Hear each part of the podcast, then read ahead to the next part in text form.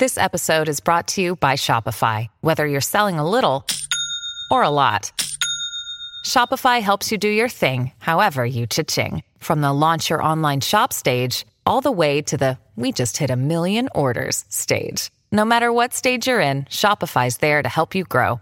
Sign up for a $1 per month trial period at shopify.com slash special offer, all lowercase. That's shopify.com slash special offer.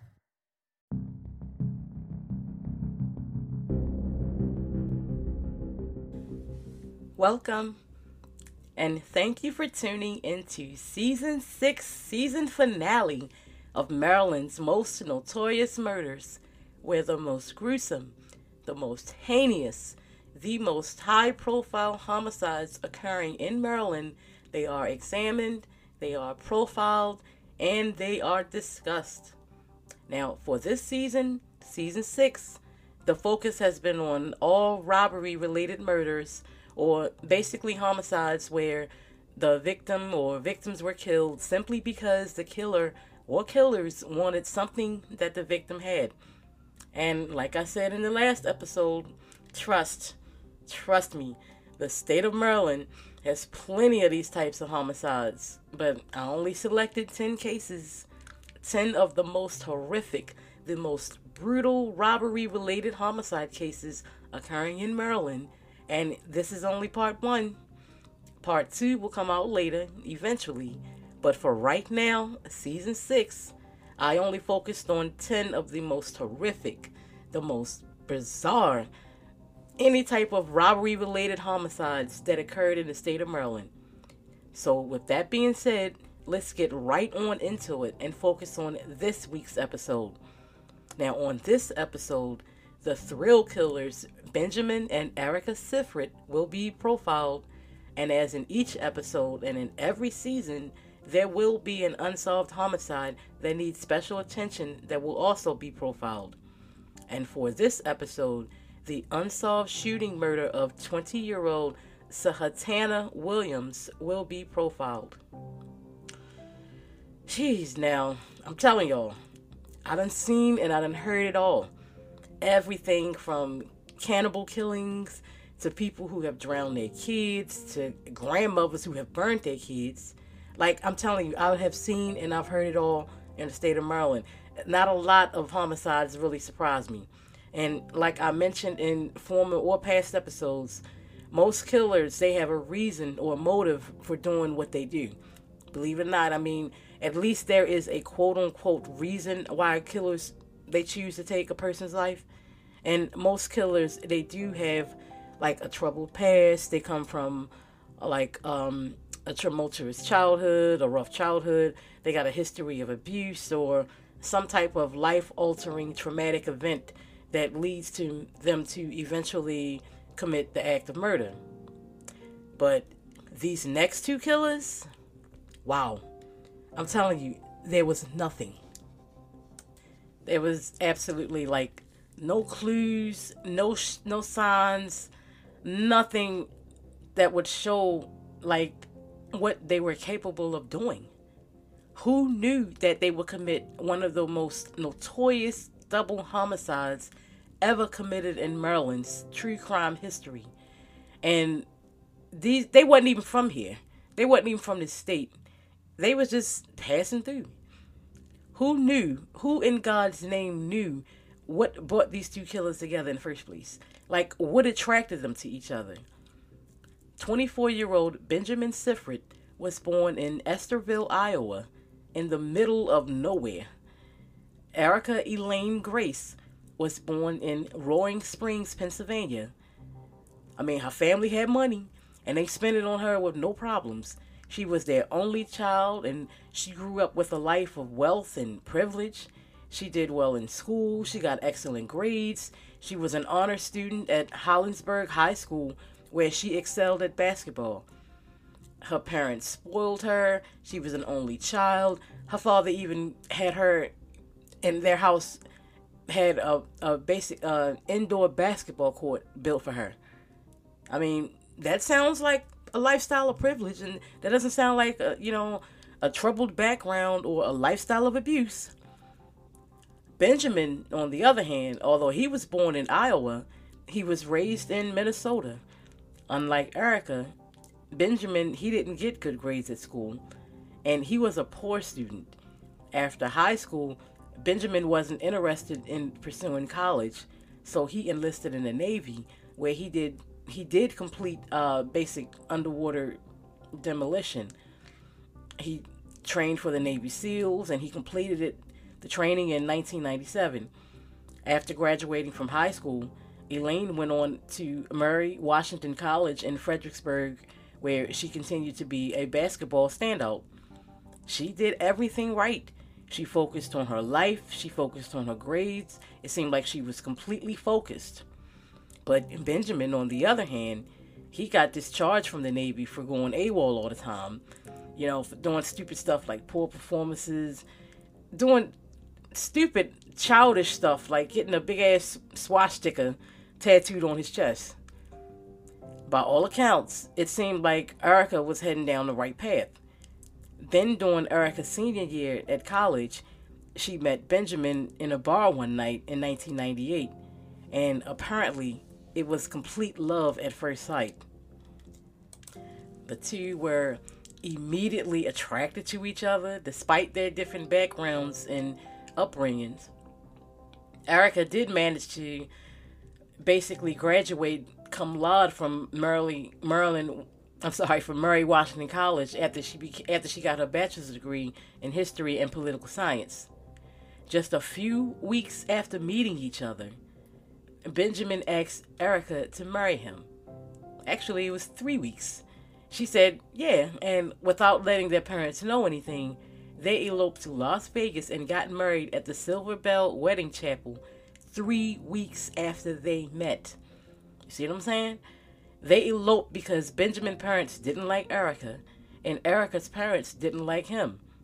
But after they eloped and did the deed, they eventually told their parents much later that they were already married. I'm sure both sets of parents were pissed. But what you gonna do? You know, all that years of schooling, all that years of spoiling Erica, you know, the college, all that money of spoiling her. See, I'm nobody talks about how the parents suffer, but I'm gonna speak more about that later. Anyway, Erica's parents felt sorry for her their stupid asses, and the couple moved to Erica's hometown in Pennsylvania, where her parents helped them open up a dumbass scrapbook store. After all that schooling, what was what was the what the what the what happened to all that the money the parents spent on her going to school, trying to mold her into being, you know, a decent human being. But anyway, she wanted to throw all of the way into open up a scrapbook store. But anyway, you see what I'm saying? Anyway, instead of some lovey-dovey newlywed relationship, this couple brought out the absolute worst in each other, thinking they was some sort of modern day Bonnie and Clyde. Um, and because Erica and Benjamin shared a fascination with the restaurant Hooters, they started breaking into stores and selling the stuff that they stole on eBay. A weird, stupid, turbulent merge where they raised several pet snakes that, according to Wikipedia, they named the snakes original names like Bonnie, Clyde, Hitler, and HIV. It's also reported that Erica suffered from anxiety and she took prescribed Paxil and Xanax for her anxiety disorder every day. Taking these kind of drugs every day eventually is going to develop into an addiction to prescription medications. And their so called marriage came with its own share of problems. According to articles for the Washington Post and for the Baltimore Sun, both Benjamin's and Erica's union was a complete match made in hell. Benjamin said that when he looked back on it, his life quickly just went downhill the minute he met Erica. While Erica later told the detectives that Benjamin was physically and emotionally abusive. Erica's family said that their daughter did a complete 360 once she met Benjamin and that he treated her terribly, constantly making her prove her love to him. And once he tested how loyal she could be by convincing her to get pregnant. Then, after she got pregnant, four months later, he told her that he was only joking when he said that. And now, since he didn't want her to be he didn't want her to be pregnant no more. And basically, he didn't even want to be a father no more. And he told her she either get an abortion or he was to cut it out of her. Wow, I mean, that definitely couldn't be me. After four months, but anyway, at four months pregnant, that's 16 weeks, y'all. Erica got an abortion with Benjamin telling her, I ain't never want a kid anyway. I just wanted to see how far you was gonna go for me. Erica also reported that Benjamin was a blatant racist who hated minorities. She said he was a bigot, a control freak who had an addiction to cocaine and ecstasy that he used at least five days out of the week. Benjamin and Erica had an explosive, explosive tempers. He said that Erica had a hot jealous streak, and the only thing cool about her was that she went to strip clubs with him.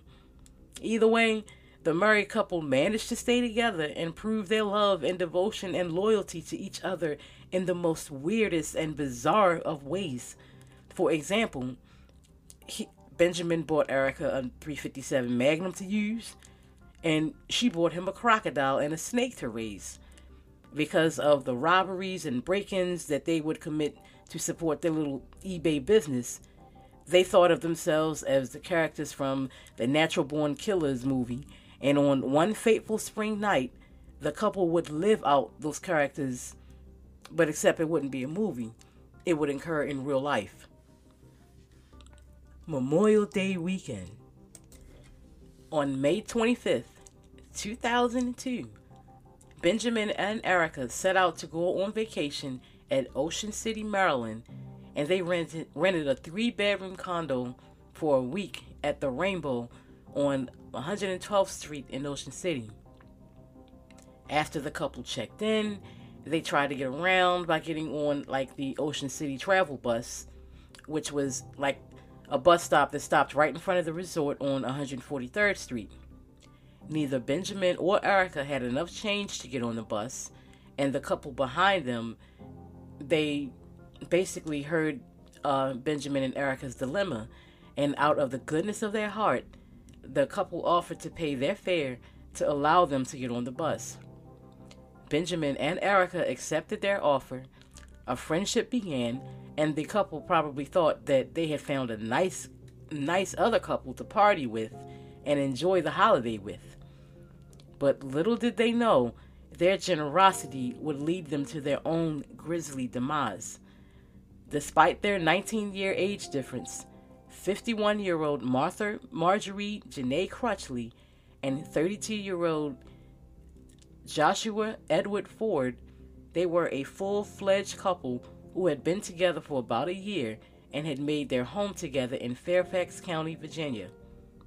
Martha was an insurance executive, and Joshua was a recently divorced mortgage broker. And like the Sifrits, they were on a vacation, spending their time in Ocean City. After Joshua paid Benjamin and Erica's bus fare to get on the bus, they hang out with the couple. Later on, you know, drinking and partying with them at Secrets nightclub in Ocean City.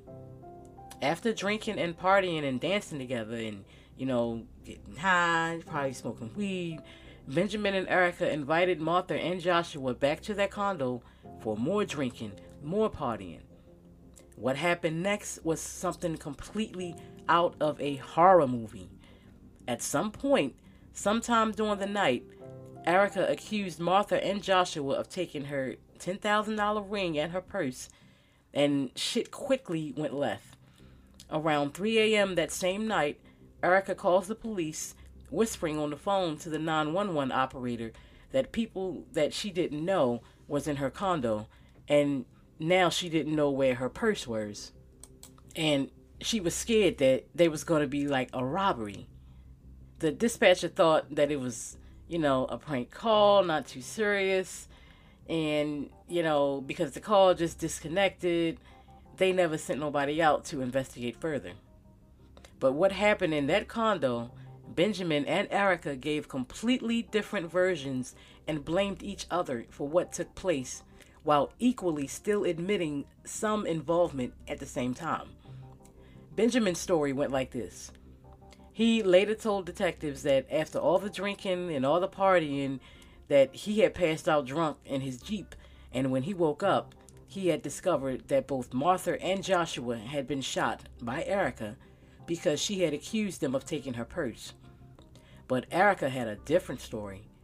Erica claimed that after she had accused Joshua and Martha of stealing her purse, Benjamin pulled out the 357 Magnum, or ordered the couple to get naked, and told them to get into the master bathroom, screaming at them, Do you want to die?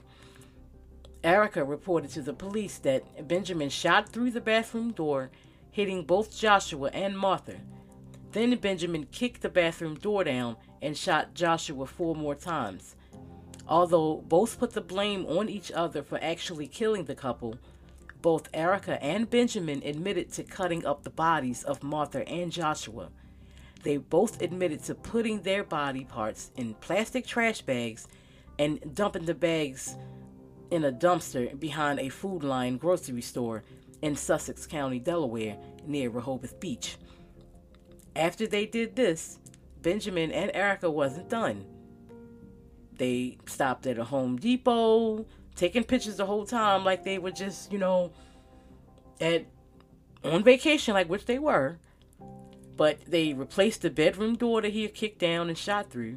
They cleaned up the place and reportedly went back out on the hunt for another couple to rob and kill.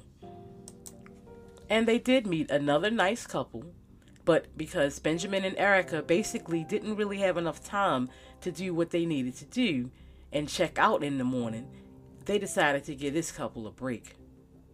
But check this out, y'all. Literally, a week after slaughtering Martha and Joshua, Erica celebrates the killing by getting a tattoo of a snake on her hip, allegedly in the same spot where Martha was stabbed. They must have felt invincible, immortal, untouchable. On May 31st, 2002, Erica and Benjamin tried their little break in routine at the Hooters at the North End on 123rd Street in Ocean City.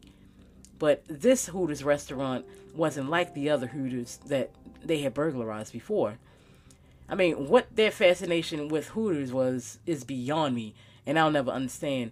But both Benjamin and Erica managed to break into the Hooters, planning on robbing and, and stealing stuff to sell on eBay like they had done so many times before. But this Hooters had a silent alarm on it that automatically called the police. And when the cops showed up, they caught both Benjamin and Erica red handed, putting Hooters stuff like Hooters baseball caps, Hooters golf shirts, stupid shit like a rack of Hooters, follow me to Hooters license plate holders, stupid stuff like that, stealing it. I mean, really? Anyway, they was caught putting all this stuff in their Jeep Cherokee. Basically, and they got caught red handed. They both were so stupid, so drunk, so high off of cocaine and pills, so out of it that Benjamin was like, "All right, you got me. What if we just agree to put all this shit back? You know, can you just like let us go?" the cops was like, "Um, no, Maryland do not play that shit at all. And once those cuffs going on, trust me, they not coming off." So when Erica and Benjamin realized that they were about to be arrested and go to, to real big boy jail for probably at first just burglary, which wouldn't have even really made the news in Maryland when they, you know, when the thought of a just a burglarizing Hooters, that's not even really a big deal. But when Erica thought, when that thought of a dirty ass jail cell hit her mind, and she thought of, you know, tears and crying is not going to get me out this time, she started zapping out and trying to distract the police officers with a panic attack. Trust me, that shit will sober your ass up quick, no matter how drunk you are. The thought of jail will zap your mind right back to reality, and that's what was going on with her. I, I bet that anxiety kicked in real quick, real heavy. So, probably not even thinking straight, she was like, Can I get my anxiety meds that's, that's in my purse? So, the cops being you know, being nice, actually went into her purse to give her her Xannies or whatever. But it just so happened that look, let me just put let me just say this right. He's a cop, a police officer, and he's searching through a woman's pocketbook. Ain't no telling what he might find that could be incriminating. Ain't no telling what he might find in mine that might be incriminating. But anyway, the officer found her anxiety meds, but he also looked for other stuff and he found something that he was not particularly looking for. He found two driver's licenses, one that belonged to Martha Crutchley and the other belonged to a Joshua Ford. The officer also found a few bullet casings from a 357 that was still in her purse. The actual murder weapon still in her purse, found in her pocketbook. And the officer found handcuffs, knives. I mean, what else you need? The officer investigated further. He made a few phone calls. He didn't even know nothing about nobody being missing, murdered, or anything. But when he made a few calls to their associates in Fairfax, Virginia, and learned that the family of Martha and Joshua had reported them missing because not only had either of them reported to to work when they were supposed to be back at work, but nobody had seen them since they had left for their vacation in Ocean City. But still, people in their hometown even thought that Martha and Joshua, they thought that they were just missing. And they had started putting up flyers looking for them in their their neighborhood and all throughout Ocean City. Nobody thought that they had been killed. The police and the detectives put two and two together and they questioned Benjamin and Erica separately, and the story that came out of their mouths proved to be the most notorious, the most high profile homicide case in Ocean City's history today. Erica, this little petite girl talked about, you know, she basically was like, oh, you know, Benjamin forced her to do all of this, especially cutting up the bodies. But Benjamin held fast to his story and swore that this chick was dangerous and that she had shot Joshua and stabbed Martha. Benjamin said that he had only helped his wife cut up the bodies, you know, and throw them away after he had woke up. Either way, the media had a field day with all with this one, and because the case was so big, Benjamin's trial was moved from Ocean City, Worcester County, to Rockville in Montgomery County. Erica's trial was moved to Frederick County. The detectives spent days looking for Joshua and Martha's remains that had been transferred to another landfill. And nine days after digging through tons of trash, they only managed to find Joshua's torso and both of his forearms. The only thing found of Martha's was her legs, and that's it. Benjamin's trial was first, and he stuck to his story that Erica was the crazy one. He said she was the aggressor in this brutal murder, and that he had just put out, you know, their dead bodies and just cut them up. And he said only thing he did was just put the body parts in dumpsters, as if that was somehow better or excusable. But after a trial that lasted 10 days, a jury of seven women and five men deliberated for about 10 hours over Benjamin's fate. The jury must have believed Benjamin's story because on April the 9th, 2003, they found him not guilty of first degree murder. The jury did find him guilty of second degree murder for killing Martha, although it was never really determined how she actually died because only parts of her remains were found. Detectives just assumed that she was stabbed. On June 3, 2003, Erica's trial started, and she blamed everything on Benjamin and tried her absolute best to look all sweet, all innocent. Like, I'm just here for the ride. I didn't do anything wrong. I was being controlled by Benjamin.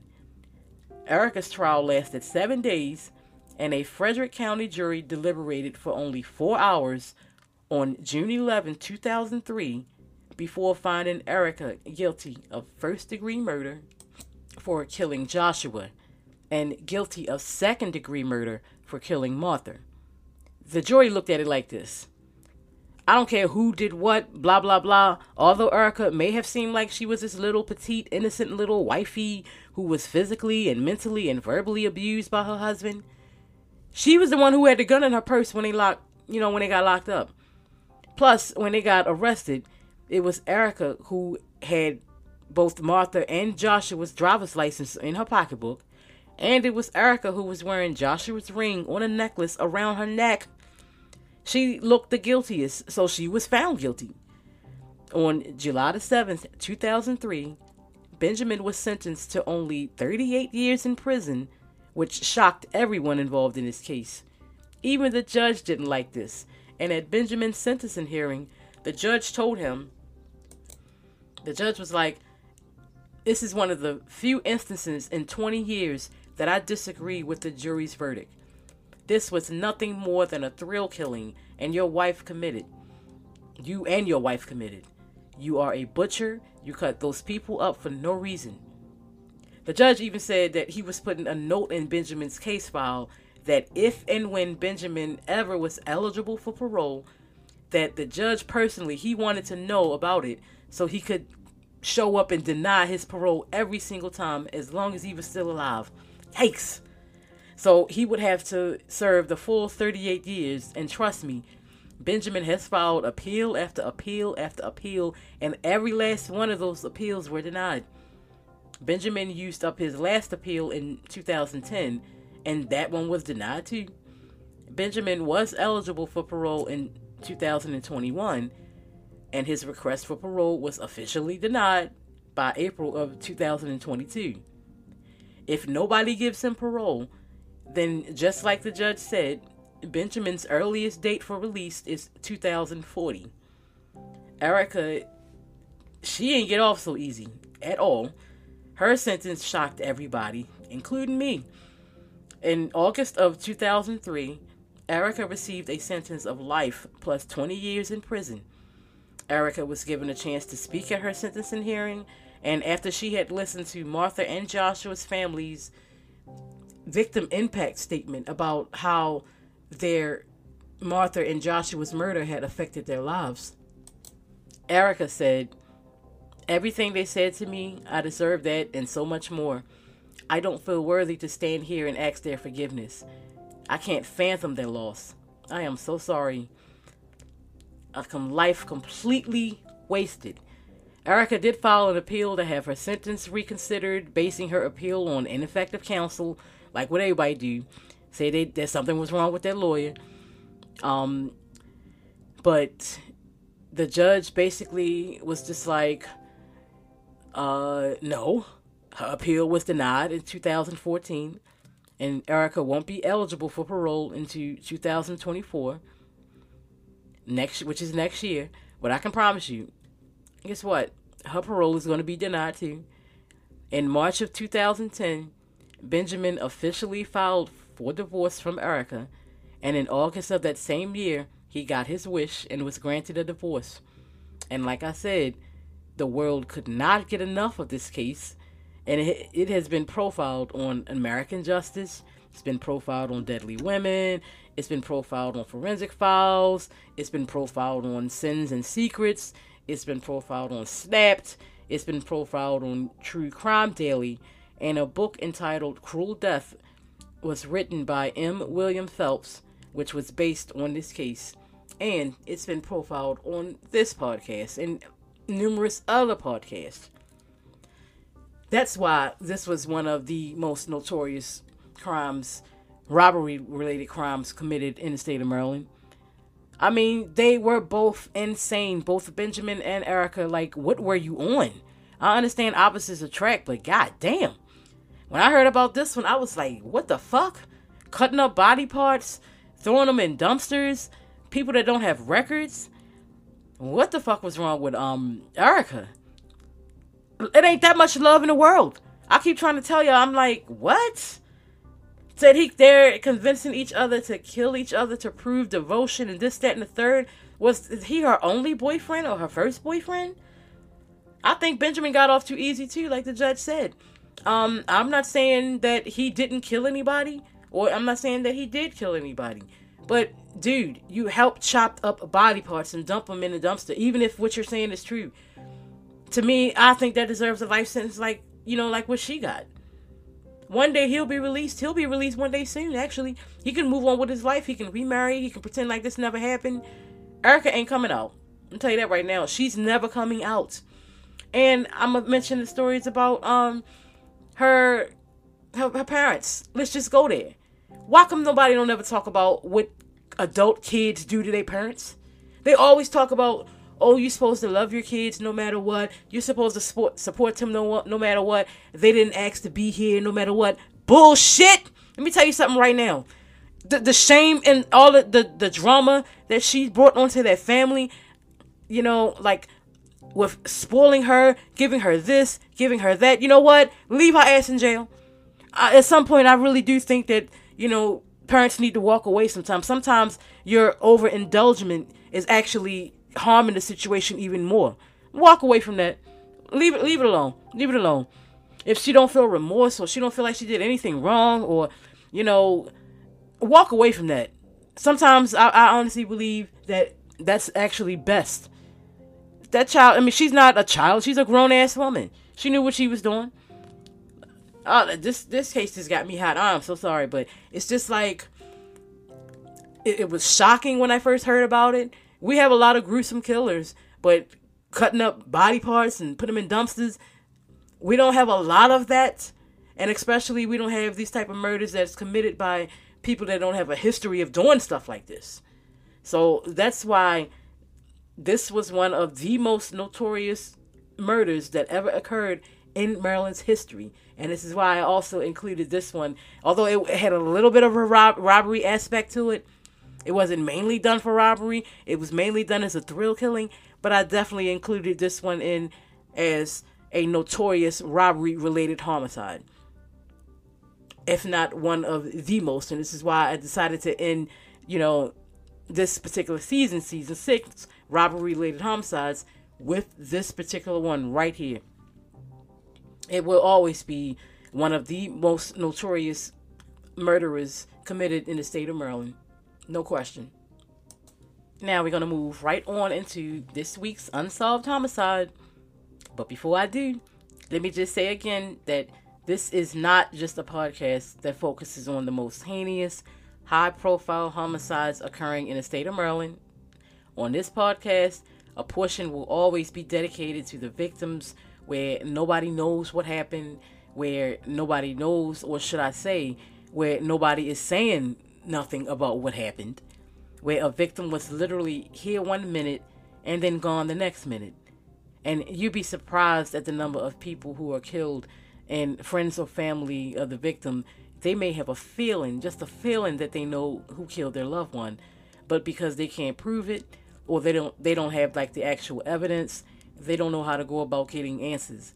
They don't know how to go about getting justice for the victim, and they are still left with tons of unanswered questions, unbelievable grief, and it's like the victim died or dies all over again it's hard to just move on with your life like that when you have so many unanswered questions.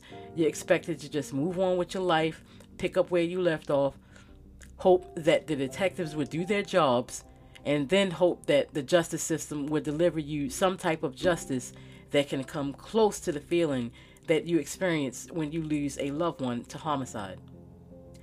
Getting justice in the state of Maryland don't happen a lot, and to be blunt, Detectives are kept busy with homicide cases that already have clues, cases that already have witnesses who are not scared to come to court, who are willing to come to like to testify, and cases that have evidence. But what about the homicide cases that don't have clues? What about the cases where nobody's coming forward and nobody just miraculously nobody saw nothing? These cases are eventually labeled as cold cases, and to be honest, they put on the back burner, so to speak. I mean, honestly, not a lot is really done. You know, not a lot really happens. It's not like how you see on TV. Nothing really happens until it seems like evidence just fall out of the sky, or somebody opens up their mouth and start talking. Well, on this podcast, every single unsolved homicide needs attention no matter what the victim did or didn't do, no matter what the victim's lifestyle was like, no matter what they did or didn't do in their personal life, who the hell is we to judge somebody when we ain't perfect our damn self? That way of thinking or trying to justify why a person gets killed, it, it, it like trips me up every single time because who gave us that decision?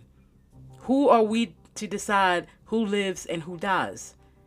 You know, oh, th- this person got killed because they was out here tricking. Or this person got killed because they was in the drugs. Or this person, he shouldn't have been getting high in the first place. Like, do you hear yourself? Like, really? The last time I checked, ain't none of y'all perfect. Ain't none of y'all named God. Nobody is perfect, and we all make mistakes. So, with that being said, the focus for season six Unsolved Homicides has been all women. All women who have lost their life to homicides in the state of Maryland will be all women. And this episode's Unsolved Homicide is the shooting murder of 20 year old Sahatana Williams. On April 13th, 2018, someone shot 20 year old Sahatana Williams in the 3000 block of Rayner Avenue in West Baltimore. The police were called and they responded with paramedics around 11:13 p.m. and found Sahatana shot in the head and she was pronounced dead at the scene. Also known as Buddha, Sahatana worked at the Lamplight Inn of Baltimore assisted living in Mount Washington, and according to an online obituary, Sahatana had a passion for doing hair. She was very outgoing, and she was a very, very lovable person who could easily make friends with people anywhere she went. There is a reward of up to $4,000 for any information that can lead to an arrest or an, a conviction in this unsolved homicide. So I already know, y'all already know what I'm about to say. If you have any information that can lead to an arrest and or conviction in this unsolved homicide, please call homicide detectives at 410-396-2100. You can also give them a call at 1-866-7-LOCKUP. You can also send them a text message at 443 402 4824. You can also email them at homicidetips at baltimorepolice.org. Once again, those numbers are Baltimore City Cold Case Detectives at 410 396 2100. You can also give them a call at 1 866 7 Lockup. You can also send them a text message at 443 402 4824. You can also email them at homicidetips at baltimorepolice.org. You can remain anonymous, people. Thank you for tuning in this week. Please be sure to subscribe to this podcast for updates on future spine tingling, hair raising, eye popping episodes. Also, for paid subscribers, be sure to check out the real, the raw, the unedited truth of why I do what I do why I got into true crime, why I started writing all true crime books, why I started the true crime podcast, and all of that. A lot of people think I just woke up one day out of the blue and was like, you know what? I'm to sit here I'm to start me a true crime podcast. Nope, that is not even true. There is a full blown method to all of this madness, and this wasn't just some overnight gimmick.